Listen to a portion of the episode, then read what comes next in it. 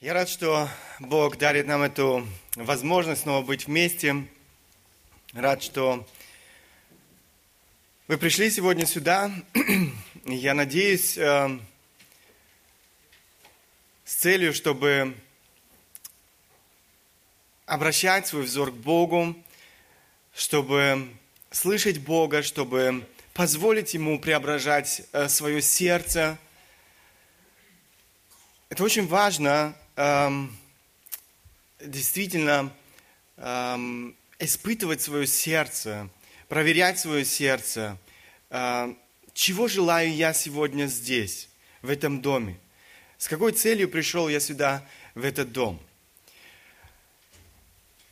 Бог желает говорить к нашим сердцам. Бог желает учить, наставлять нас. Мы хотим обращаться к Его Слову. Не каким-то человеческим идеям, философиям, которые приходят и уходят, одна сменяет другую, но к живому, истинному Слову, которое имеет власть открывать наш внутренний мир, указывать на наши эм, проблемы в сердце, обличать, но и утешать, поддерживать, эм, наставлять. Именно к этому слову мы хотим сегодня обратиться. Я бы хотел начать сегодня свою проповедь с очень важных слов Иисуса Христа, э, которые, я думаю, очень хорошо знакомы каждому из нас, сидящих здесь. Помните эти слова, или помните, наверное, в каком контексте эти слова были сказаны однажды Христом. «Не хлебом одним будет жить человек, но всяким словом, исходящим из уст Божьих. Каждый из нас понимает, первая половина говорит, не хлебом одним будет жить человек. Речь идет о том хлебе насущном, которым, который необходим для того, чтобы наш организм мог э, развиваться здоровым – Здоровое питание просто необходимо для нашего роста, можно сказать, для нашей жизни. Никто из нас не отказывается от еды. Попробуй, откажись от еды в течение, я не знаю, определенного времени. Один организм может немножко дольше выдержать, другой меньше. Но в конце концов, отказ от пищи приводит к смерти. И это знает каждый. Отказ от пищи или неправильное питание, оно ведет эм, к истощению, как я уже сказал, в конце концов, к смерти человека. Однако Христос говорит о том, что не хлебом одним будет жить человек. Другая половина этого стиха. Есть еще другая пища, на которую здесь указывает Христос, которая также необходима, необходима каждому без исключения человеку. Иисус, продолжая, говорит, не хлебом одним будет жить человек, но всяким словом, исходящим из уст Божьих.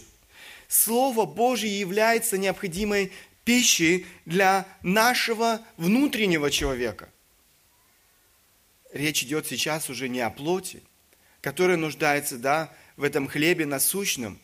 Речь идет о нашем внутреннем человеке, который нуждается в другой пище. Ему не поможет хлеб, я имею в виду материальный, ему не поможет мясо, ему не, поможет, не помогут другие продукты. Ему нужна пища, о которой говорит Христос здесь. Слово Божье является необходимой пищей для нашего внутреннего человека. Это пища, от которой мы не имеем права отказываться. Мы не отказываемся, к сожалению, мы не отказываемся часто от пищи, я имею в виду теперь материальные, и каждый день питаем свое тело, заботимся о своем теле. Но слишком часто мы отказываемся от этой духовной пищи, которая точно так же необходима каждому из нас и даже больше. Отсутствие этой пищи или неправильное питание, как я уже сказал, ведет к истощению нашей души. Библия не раз говорит об этой важной истине. Мы с вами сегодня продолжим изучение первого послания Петра и посмотрим еще один важный отрывок, который показывает нам, какую важную роль Слово Божье играет для нашего духовного роста, для нашего духовного здоровья. Откройте вместе со мной э, вторую главу первого послания Петра. Как вы уже видели, тема нашего, нашей проповеди сегодня – это путь к истинному духовному росту. Путь к истинному духовному росту. Давайте прочтем вместе с нами вместе эм, этот отрывок из первого послания Петра, вторая глава с 1 по 3 стихи. Итак, отложив всякую злобу всякое коварство и лицемерие, и зависть, и всякое злословие, как новорожденные младенцы, возлюбите чистое словесное молоко, дабы от него возрасти вам во спасение. Ибо вы вкусили, что благ Господь. Я думаю, э, читая сейчас эти строки, вы видите, что апостол Петр говорит здесь, можно сказать, о двух важных условиях, которые необходимы, э, вторая половина говорит об этом, дабы от него возрасти вам во спасение, которые необходимы для нашего духовного, для нашего здорового духовного роста. Если вы посмотрите внимательно на этот отрывок, вы увидите, что одно из этих условий касается вопроса, от чего нам нужно отказаться, что нам ну, не нужно делать в нашей жизни. Другое же, э, другое условие говорит о том, что нам необходимо делать, что, к чему э, нам нужно стремиться в нашей жизни. Мы с вами сегодня не успеем, к сожалению, рассмотреть весь этот отрывок, Э, но мы постараемся остановиться с вами на первом важном условии. Что нам необходимо оставить, что нам не нужно делать в нашей жизни для того, чтобы э, духовно возрастать. В этом коротком отрывке мы очень ясно видим вот эту взаимосвязь между нашим духовным ростом и Словом Божьим или любовью к Слову Божьему. В этом небольшом отрывке мы, как я уже сказал, видим вот эти два важных условия для нашего духовного роста. Я думаю, что каждый из нас понимает, что если мы хотим, чтобы растение, которое мы посадили в своем огороде, у кого он есть, эм, развивалось здоровым, росло и приносило плоды, мы должны за ним ухаживать. Мы должны создавать благоприятные условия для того, чтобы это растение могло расти и развиваться. Э, здесь, в Германии, даже если вы покупаете какое-то растение, к нему часто прилагается специальная, можно сказать, инструкция, э, где очень ясно говорится о том, что нужно делать э, для того, чтобы правильно ухаживать за этим растением. Почему все это делается? Потому что если вы не будете делать, соблюдать все эти условия, вы просто-напросто загубите это растение. Необходимо удобрять почву, необходимо вовремя поливать, необходимо вырывать сорняк, который может задуш, задушить посаженное нами растение. Необходимо следить за тем, чтобы оградить растение от чрезмерного переохлаждения или же наоборот от палящего солнца и так далее. Есть много-много разных условий, которые должны учитывать садоводы, эм, э, когда они сажают одно или другое растение. Для здорового роста необходим уход. Так вот, те же самые принципы применимы и к нашему духовному росту – мы не можем ожидать того, что мы будем возрастать э, духовно. Мы не можем ожидать здорового духовного роста, если нет этих благоприятных условий. И Библия очень ясно говорит об этих благоприятных условиях, которые необходимы для нашего духовного роста. Если нет этих благоприятных условий, нет духовного роста. Все очень просто – все очень ясно. И Библия дает нам эту инструкцию. Нет другой инструкции, вы не найдете. Библия говорит о том, что необходимо делать для того, чтобы каждый из нас, без исключения, мог возрастать духовно.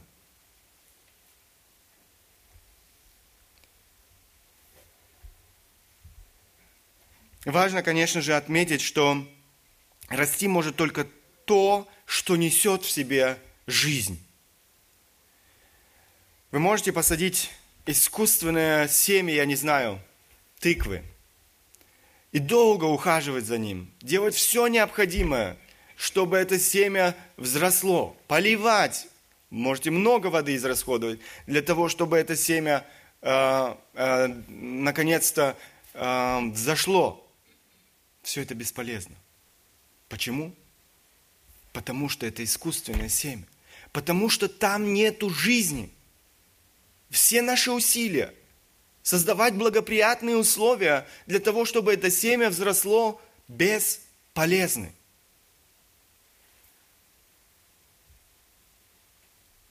В нем нет жизни. Так вот и в нашей духовной жизни расти духовно может только тот, только тот, кто однажды был рожден духовно, кто однажды пережил э, рождение свыше, Библия.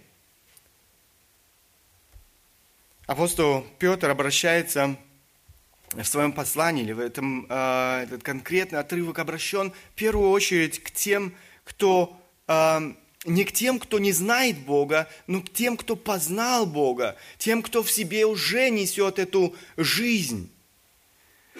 Он обращается к тем, кто э, рожден свыше. Посмотрите, в этом же отрывке мы читаем в 23 стихе, э, не, я возвращаюсь немножко назад э, к первой главе, последние стихи, о которых мы с вами говорили в последний раз.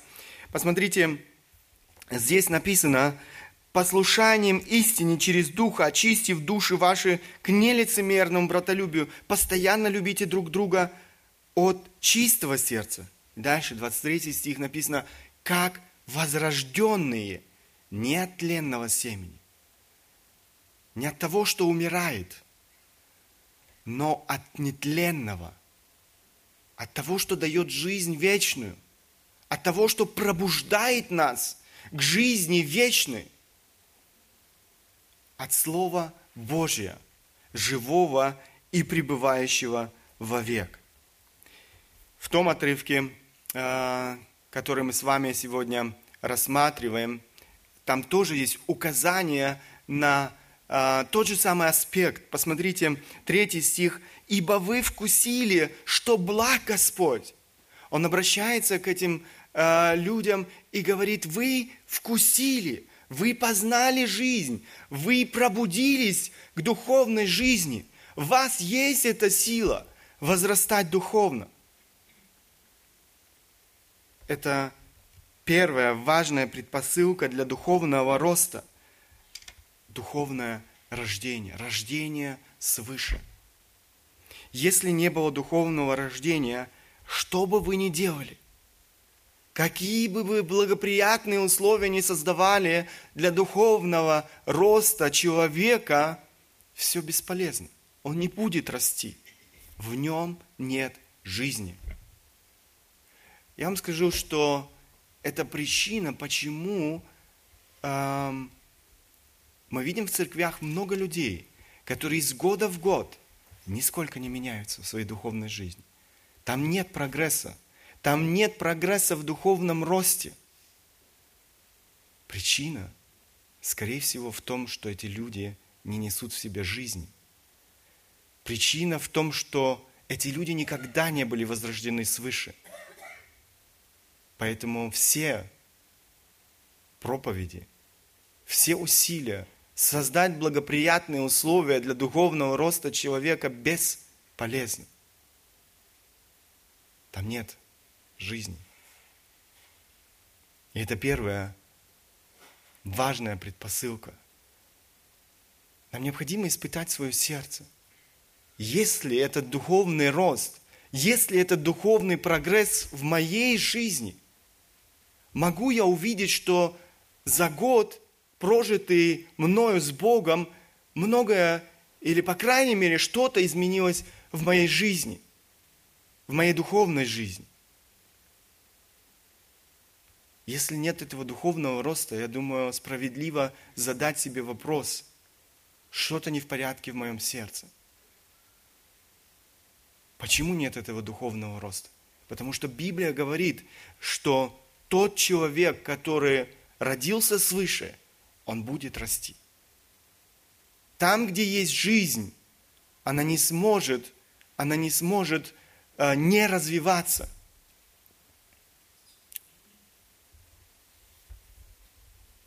Итак, мы с вами выяснили, что апостол Петр обращается в первую очередь к верующим людям. Именно им он дает наставление, каким образом они могут возрастать духовно. Что необходимо делать для того, чтобы возрастать э, духовно? Давайте посмотрим э, на одно из этих важных условий для здорового духовного роста, которые, которое представлено нам в этом тексте. Итак, э, первое важное условие – это возненавидеть грех. Вас ненавидеть грех. Посмотрите еще раз э, наш текст. Итак, отложи всякую злобу и всякое коварство, и лицемерие, и зависть, и всякое злословие, как новорожденные младенцы, возлюбите чистое словесное молоко, дабы от него возрасти вам во спасение. Ибо вы вкусили, что благ Господь. Посмотрите э, на то, что здесь отмечено или выделено желтым цветом – отложи всякую злобу и всякое коварство, лицемерие, и зависть и всякое злословие. Отложить, оставить, эм, отказаться, возненавидеть. Ненависть к греху должна в нашей жизни выражаться в конкретных делах.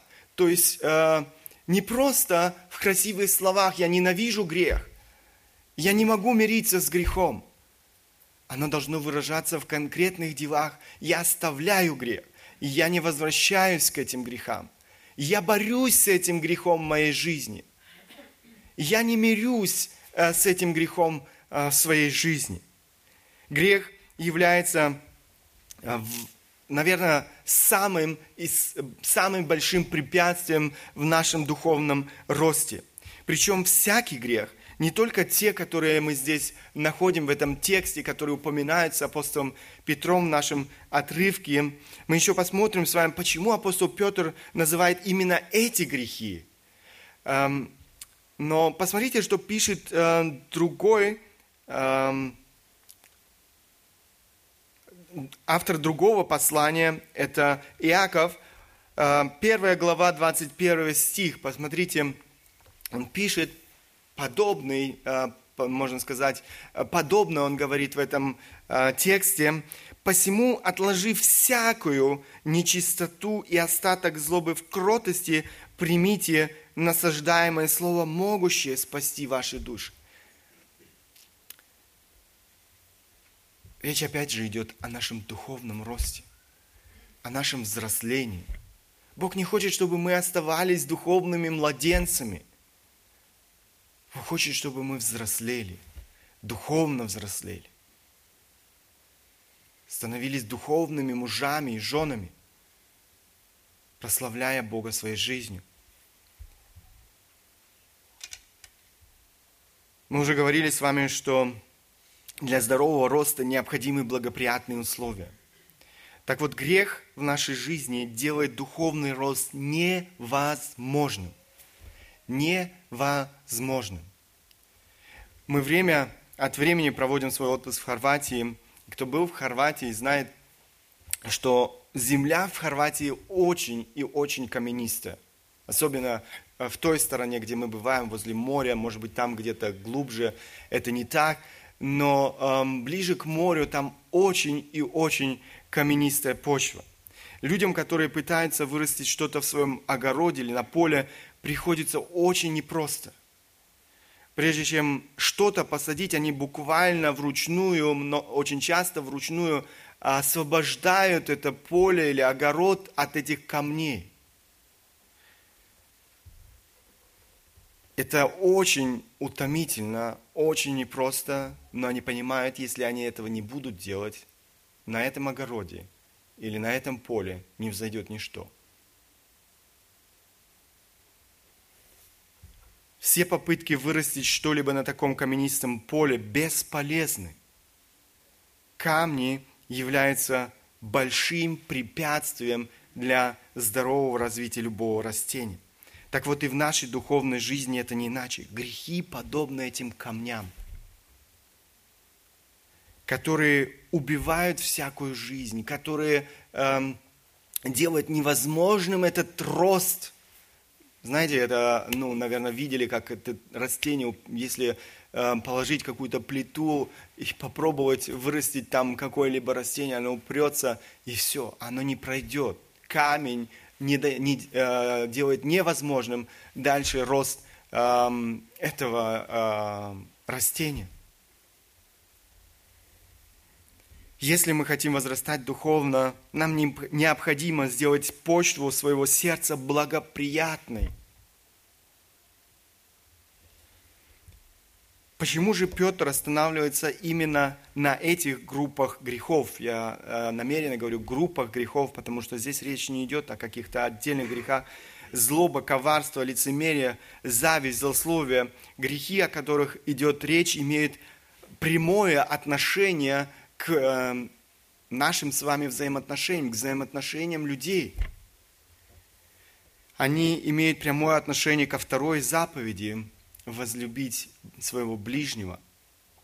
Помните, как Иисус говорил о том, что весь закон может быть представлен э, в двух важных заповедях, в двух э, самых важных заповедях. Посмотрите, Евангелие от Матфея, Возлюби Господа Бога твоего всем сердцем твоим и всей душою твоей, всем разумением твоим. Сия есть первая наибольшая заповедь, вторая же, подобная ей, возлюби ближнего твоего, как самого себя. На сих двух заповедях утверждается весь закон и пророки. То есть это, в принципе, э, можно сказать, эм, представление всего закона – всего, э, всей Библии в этих двух заповедях. Повиновение первой заповеди трудно проверить. Возлюби Господа. Я люблю Господа. Но как проверить, насколько человек действительно любит э, Господа – есть важные критерии, которые указывают на то, как ты относишься к первой заповеди, как ты относишься э, к самому Богу, как ты любишь Бога. Так вот, исполнение второй заповеди говорит очень однозначно о том, как ты исполняешь первую заповедь. Они взаимосвязаны, они нераздельны. Люди иногда пытаются разделить эти две заповеди, это невозможно.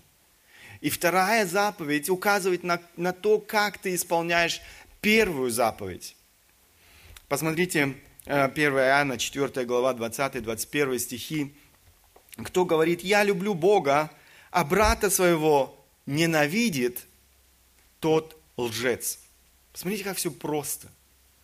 Эм, Ибо не любящий брата своего, которого видит, как может любить Бога, которого не видит? И мы, и мы имеем от Него такую заповедь, чтобы любящий Бога любил и брата своего. Посмотрите, как взаимосвязаны эти заповеди.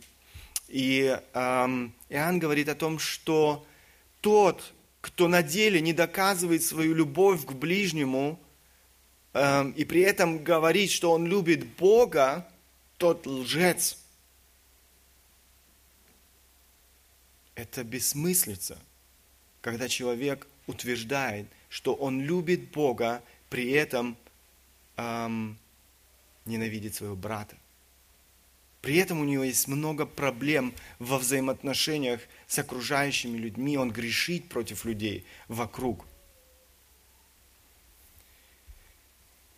Именно поэтому Петр перечисляет здесь те грехи, которое имеет прямое отношение к взаимоотношениям людей.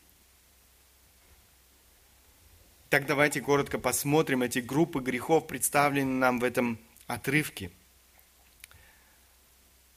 Мы призваны отложить всякую злобу, всякое коварство, и лицемерие, и зависть, и всякое злословие. Слово «всякое» указывает снова и снова на то, что существует много, много разных форм э, и видов упомянутых грехов. То есть много-много видов злобы, много-много видов коварства, много-много видов лицемерия, зависти, много-много видов злословия. Форм и видов, которые проявляются в нашей с вами жизни.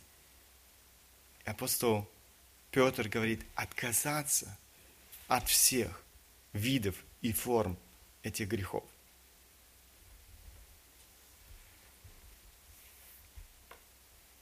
Давайте посмотрим первое. Злоба. Существуют, как я уже сказал, разные формы э, злобы. Эм, в первом послании к Коринфянам, 14 глава, 20 стих, апостол Павел пишет, «Братья, не будьте дети умом, на злое будьте младенцы, на злое будьте младенцы, а по уму будьте совершеннолетние. Мы призваны возрастать духовно. На злое нам необходимо оставаться младенцами. Как я уже сказал, существуют разные формы злобы. Эм, активная, пассивная. Активная форма злобы выражается в раздражении – Человек не контролирует себя. А человек не в состоянии сдерживать свой язык. Человек не в состоянии сдерживать свои чувства. Человек снова и снова взрывается.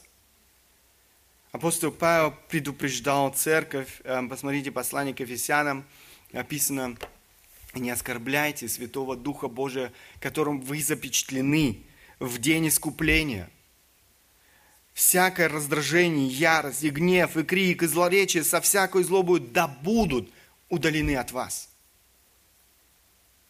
Посмотрите, как э, снова и снова мы видим в Священном Писании это, э, этот призыв оставить э, эти грехи, как и другие, оскорбляют Духа Святого, они угошают Духа Святого – они э, разрушают наши отношения с Богом. Смотрите, кто производит а, вот эти духовные перемены в нашей жизни? Бог посредством Духа Святого. Но если мы грешим, мы оскорбляем Духа Святого, мы угошаем Духа Святого, мы делаем Его работу в нашей жизни невозможной –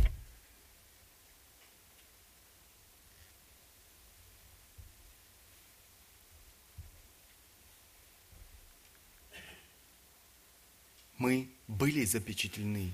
Библия говорит, и этот текст говорит, мы были запечатлены в день искупления Духом Святым. Дух Святой вошел в нашу жизнь, Он начал свою работу, Он помог нам, и каждый из нас знает эм, вот эту силу Духа Святого, и как мы могли переживать эту силу в своей жизни, когда Бог освобождал нас реально от грехов. Но проходит время, что происходит в нашей жизни. Почему мы не испытываем больше силу Духа Святого? Почему в нас нет силы оставить грех? Почему мы снова и снова возвращаемся к прежним грехам? И при этом не испытываем угрызения совести. Проблема в том, что нарушены наши отношения с Богом. Мы угошаем Духа Святого мы оскорбляем Духа Святого, который производит свою работу в нашей жизни. Кроме того, существует и пассивная форма злобы – обида. Я прочитал такое определение этому слову, этому явлению. Обида – это наша реакция на несправедливость или унижение, которое сопровождается горечью, негодованием, злостью, ненавистью или болью. Обида – это гнев, который человек не хочет отпускать. Обида указывает на гордость человека, на его надменность. Вместо того, чтобы простить, человек все время возвращается к размышлениям о том, как несправедливо с ним обошлись. Он снова и снова возвращается к той боли, которую ему причинили. Обида – это не что иное, как скрытая враждебность, злость по отношению к тому человеку, который причинил мне боль. Посмотрите, автор послания к евреям предупреждает, наблюдайте, чтобы кто-либо, чтобы кто не лишился благодати Божией, чтобы какой горький корень, возникнув, не причинил вреда, и чтобы им не осквернились многие. Посмотрите, как опасен, опасно это явление, как опасен этот корень, корень горечи, горький корень, который, возникнув, причиняет вред, и кроме того, это как эпидемия, он распространяется, это инфекционное заболевание, а, чтобы им не осквернились многие. В конце концов, это охватывает а, следующие круги а, в нашей жизни людей вокруг нас – это опасное явление. Это не безобидное явление. Апостол Павел предупреждает, не будь побежден злом, но побеждай зло добром. Даже тогда, когда нам причиняет боль, мы не должны отвечать тем же. Мы должны прощать, мы должны научиться прощать. И в Боге, во Христе мы имеем эту силу прощать боль, которую причиняет нам. Очень часто несправедливо. Но даже тогда, когда к нам, по отношению к нам поступают несправедливо, мы имеем в себе силу прощать людей.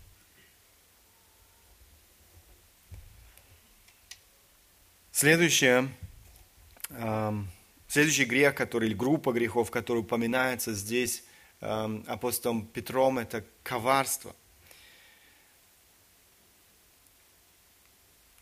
Что такое коварство? Это лукавство, это склонность к хитрым и злым умыслам и поступкам, прикрытые, прикрытым внешним добро, внешней доброжелательностью. То есть человек создает вид доброжелательного, а при этом имеет свои коварные планы.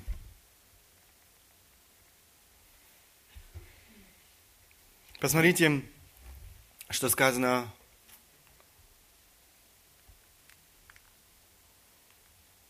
в Псалме, 5 Псалом, 7 стих. «Ты погубишь говорящих ложь, кровожадного и коварного – гнушается Господь. Не может ничего общего иметь с человеком коварным. Написано, Бог гнушается такого человека. Как мы можем рассчитывать на духовный рост, когда Бог не может ничего общего иметь с человеком, который э, в своем сердце э, носит коварство? Исаия говорит, невежду уже не будут называть почтенным, и о коварном не скажут, что он честный. Видите, эм, ложь эм, пропитывает человека коварного.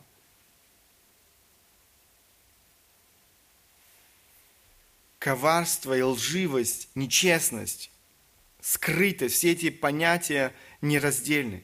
Человек не может смотреть тебе, эм, или наоборот, скажем так, Человек может смотреть тебе в глаза, улыбаться, делать вид благочестивого человека, но через минуту он будет разговаривать с другим человеком и говорить, говорить о тебе мерзко. Мы не можем возрастать духовно, если мы что-то скрываем. Если мы ведем себя нечестно по отношению друг к другу, Наши отношения должны характеризовать открытость, простота, доверие.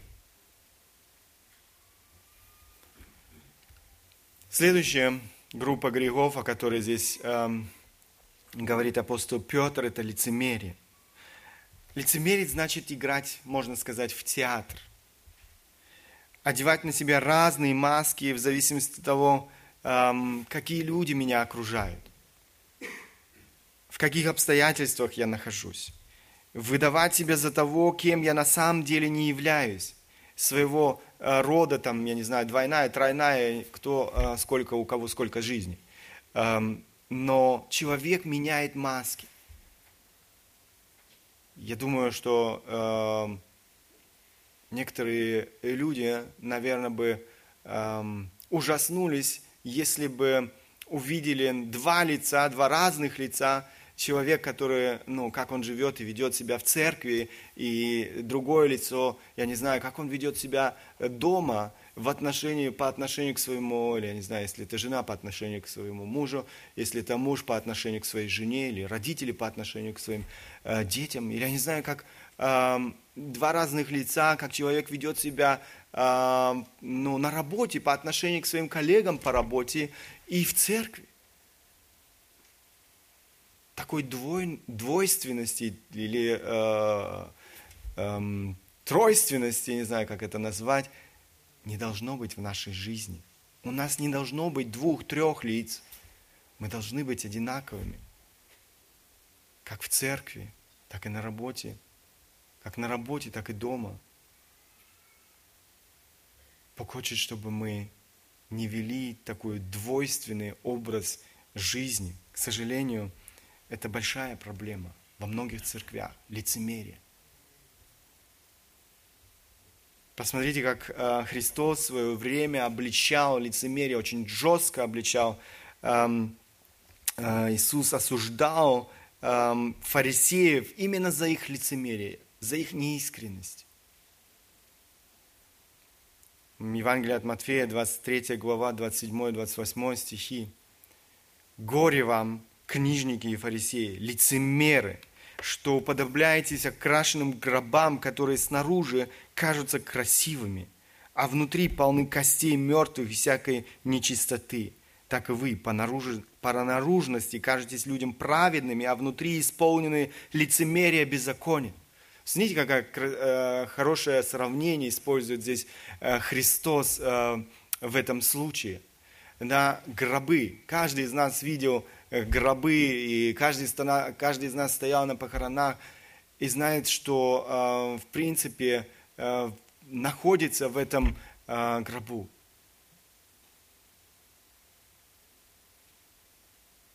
Он может быть внешне выглядеть красиво, но чем наполнен он? Так и вы по наружности кажетесь людям праведными. Видите, это двойственность. То, как мы себя выдаем – и то, кем мы являемся в своем сердце. То, чем наполнено наше сердце. Рано или поздно, но, эм, как мы читаем в Писании, от избытка сердца говорят «А уста, рано или поздно оно все оттуда, вся эта грязь выплескивается наружу. Вопрос, в каких обстоятельствах или при каких, э, э, с какими людьми мы можем позволить себе вот эту всю грязь выплеснуть дать, так сказать, э, место этой грязи в своей жизни.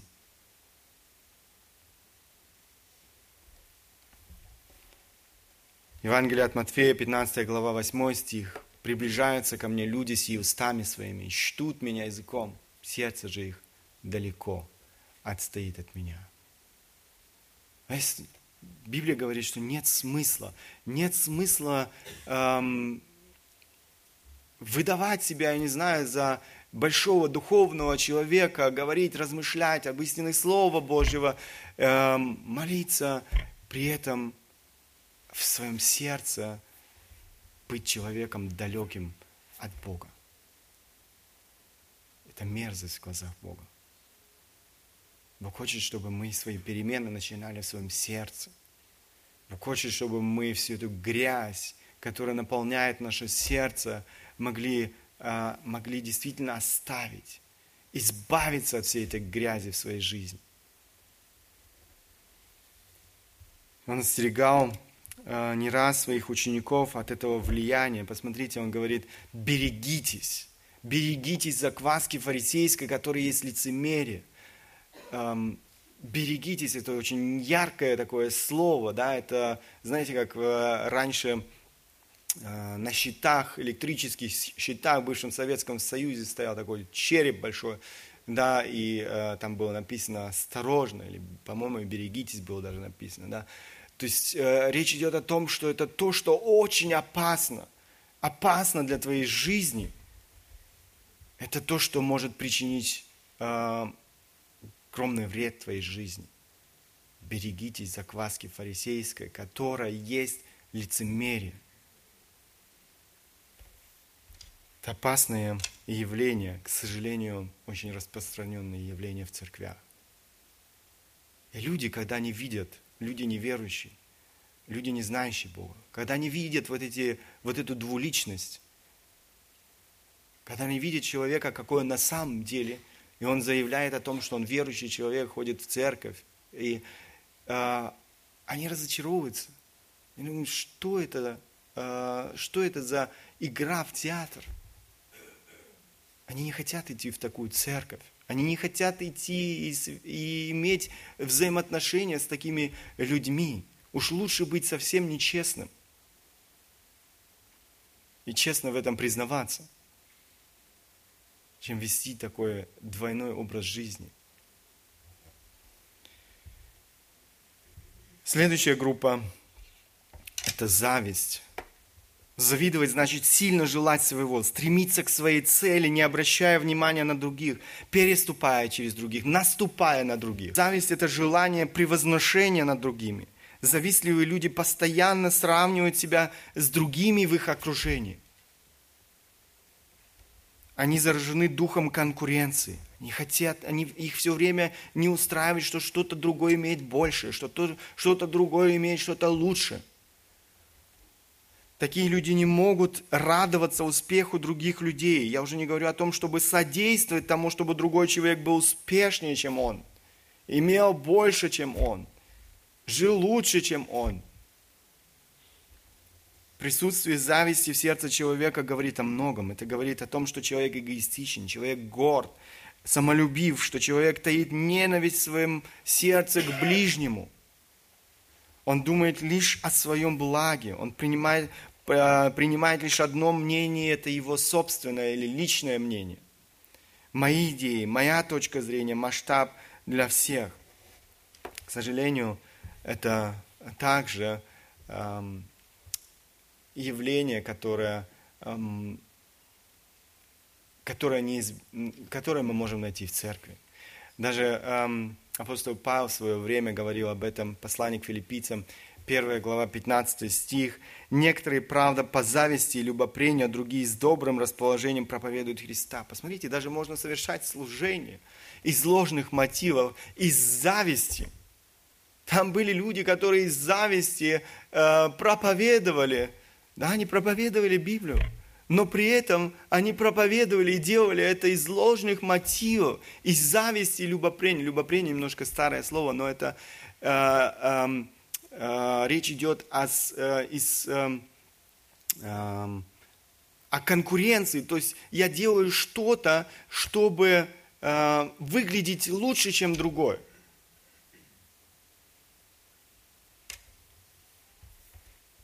Там, где зависть, конфликты неизбежны, Библия об этом говорит. Ибо где зависть и сварливость, там неустройство и все худое. Там не может быть мира – там не может быть э, э, здоровых взаимоотношений между людьми. Там, где зависть, всегда будут конфликты. Это неизбежно. И это то, что мы переживаем э, в жизни. Там, где мы запускаем это зло в свое сердце, эту зависть, которая разъедает наше сердце изнутри, разъедает человека изнутри. И это всегда находит свое выражение э, ненависти к человеку. Далее, злословие. Самое короткое определение злословия – это плохо говорить о другом человеке. Существует такое, э, опять же, такое многообразие форм э, и видов злословия, э, я бы коротко назвал некоторые, клевета. Клеветать значит, э, значит сознательно распространять злые, порочные, ложные сведения о ком-либо. Э, представлять человека в черном свете, при этом человек, который распространяет клевету, преследует свои злые цели. Чтобы приподнять себя, нужно опустить других. Когда я говорю плохо о других, я поднимаю себя. Поднимаю себя в лице, я не знаю, других людей, которые слушают меня в свои собственные глаза. Эм, понаблюдайте за любыми политическими выборами, как эти кандидаты в президенты или на другую какую-либо должность поливают друг, другу, э, друг друга грязью, Э, сейчас как раз в Америке это вся э, избирательная кампания, там можно видеть, как они буквально, эм, как я уже сказал, поливают грязью друг друга. Для чего все это делается? Именно для того, чтобы самому иметь лучший рейтинг, подняться в глазах других людей. Посмотрите, какой он плохой, посмотрите, какой я хороший. Каждый хочет себя выставить в лучшем свете, опустить других и приподнять себя. К сожалению, это касается не только политики. Думаю, вы согласитесь со мной, если я скажу, что это касается любых взаимоотношений людей в этом обществе, на работе, учебных заведениях и, к сожалению, большому сожалению, даже в церквях. Сплетни – это еще одна форма злоречия. русского языка Ожегова дается хорошее определение слову «сплетни». Сплетня – это слух о ком-нибудь или чем-нибудь, основанных на неточных или заведомо неверных сведениях. Библия говорит, эм, не внимай пустому слуху, не давай руки твоей нечестивому, чтобы быть свидетелем неправды. Не внимай, не становись ты этим переносчиком.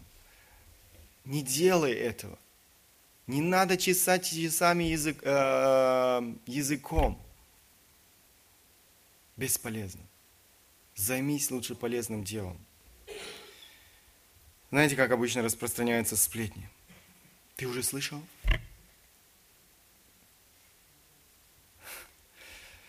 Ты уже знаешь? Я тебе что-то хочу рассказать, но, пожалуйста, не говори это другим.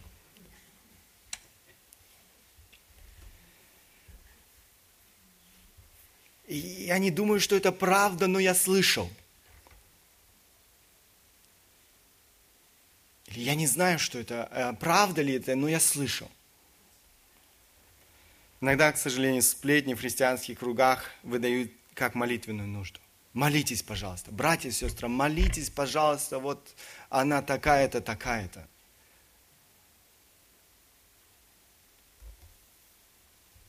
Критика – это еще одна форма Опять же, существуют разные формы критики. Есть критика здоровая, конструктивная, можно сказать, так ее называют. То есть критика по существу. Словарь Ожегова дает следующее определение такой критики. Обсуждение, не осуждение, обсуждение, э, разбор чего-либо с целью оценить достоинство, обнаружить и выправить недостатки. Такая критика необходима каждому из нас. Она помогает нам развиваться, помогает нам исправляться. В этом мы нуждаемся. Но есть критика, которая является разрушительной. Это деструктивная критика. Это такая критика, когда мы высказываемся пренебрежительно или же даже оскорбительно о личности человека. Такая критика переходит в грубое осуждение, поношение дел какого-либо человека, его поступков. Деструктивная критика всегда несет разрушение. Критикуя другого, подобной критикой человек желает лишь продемонстрировать, опять же, свое превосходство – свою власть над тем, на кого направлена эта критика. Есть много других форм. У нас нет с вами, к сожалению, времени. Есть много других форм. Это и сквернословие, лесть, пустословие. Можно было долго говорить о всех этих формах злоречия. Эм, у нас нет времени осветить все это. Апостол Павел, послание к Ефесянам, смотрите, предупреждает, никакое гнилое слово да не исходит из уст ваших, а, а только доброе для назидания в вере, дабы оно доставляло благодать слушающим.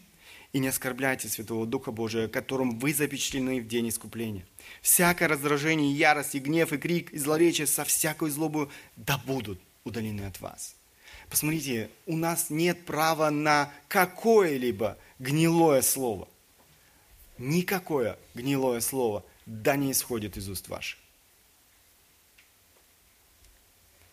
Эти грехи, о которых мы с вами говорили, относятся в нашей жизни, к сожалению, очень часто к так называемым терпимым. Терпимым же допустимым грехам. Я думаю, вы понимаете, о чем я говорю. Терпимым, то есть это грехи, которые мы проявляем терпением в нашей жизни. Есть грехи, с которыми мы не можем, которым мы не можем проявлять терпение. Но вот, этот, э, вот эти грехи почему-то э, к ним мы очень много терпения проявляем в своей жизни. Мы не боремся с этими грехами, мы игнорируем их наличие в нашей жизни. Эм, мы не испытываем со временем уже и угрызения совести. То есть мы смиряемся с этим. Мы негодуем по поводу таких очевидных грехов, как блуд, прелюбодеяние, я не знаю, гомосексуализм, алкоголизм, наркомания, убийство и многое другое из, эти, из этого списка очевидных грехов.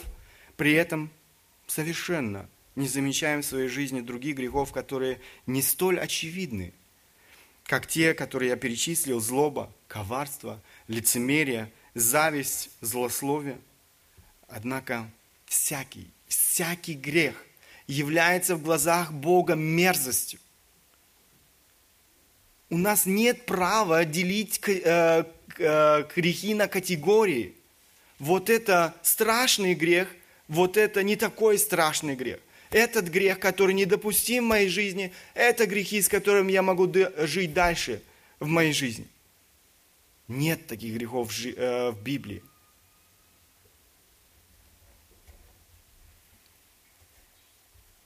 Мы не имеем права проявлять терпение к какому-либо греху в своей жизни.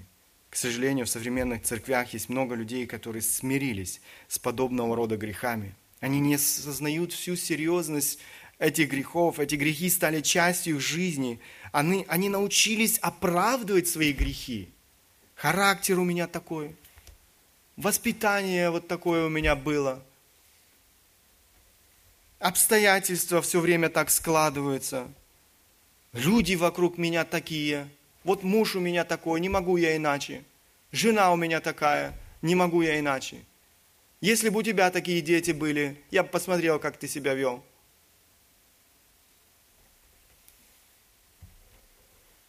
Все так живут, не я один такой. Мы мастера. Мы стали большими мастерами в том, чтобы оправдывать свой грех. Вместо того, чтобы признавать свои грехи, люди не проявляют никаких усилий для того, чтобы изменить это положение. Мы много делаем для того, чтобы выглядеть красивыми внешне. Возможно, женщины больше, чем мужчины следят за своим внешним видом, ухаживают. Но, к сожалению, мы забываем о главном, о внутреннем человеке. Мы не прилагаем никаких усилий для того, чтобы работать над тем, чтобы этот внутренний человек выглядел с каждым днем прекраснее и прекраснее.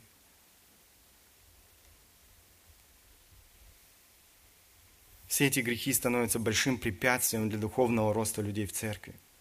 Люди годами посещают церковь, однако в их духовной жизни практически нет прогресса. Причина очень простая. Люди примирились с грехом в своей жизни. Мы должны пересмотреть свое отношение к греху. Мы должны по-новому открыть для себя святость и чистоту Бога и греховность греха его мерзость, его уродливость, его гнусность, его опасность, его разрушительность, его беспощадность, его отвратительность, его смертоносность. Мы не имеем права заигрывать с грехом. Мы должны,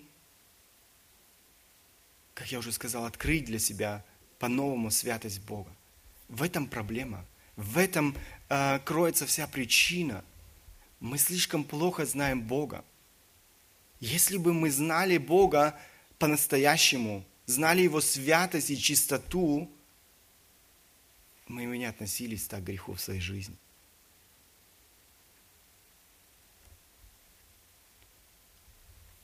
Мы должны ежедневно возрастать в своей ненависти к греху. Посмотрите, Псалом 96, 10 стих написано, «Любящие Господа, ненавидьте зло». Это наше отношение к греху. Мы должны ненавидеть всякое зло, всякий грех. Он хранит души э, святых своих, из руки нечестивых избавляет их. Мы должны возрастать в любви к праведности и святости. Посмотрите, как Библия часто старайтесь иметь мир со всеми и святость, без которой никто не увидит Господа. Далее, 1 Петра, это отрывок, который мы с вами уже тоже рассматривали. «Как послушные дети, не сообразуйтесь с прежними похотями, бывшими в неведении вашим, но по примеру призвавшего вас святого, и сами будьте святы во всех поступках, ибо написано «будьте святы, потому что я свят». Мы должны вернуться к библейскому покаянию.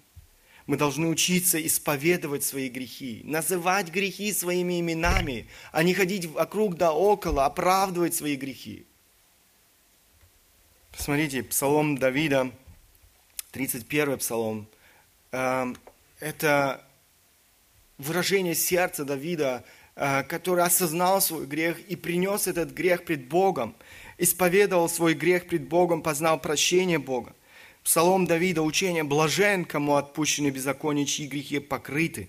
Блажен человек, которому Господь не вменит, не вменит греха, и в чьем духе нет лукавства.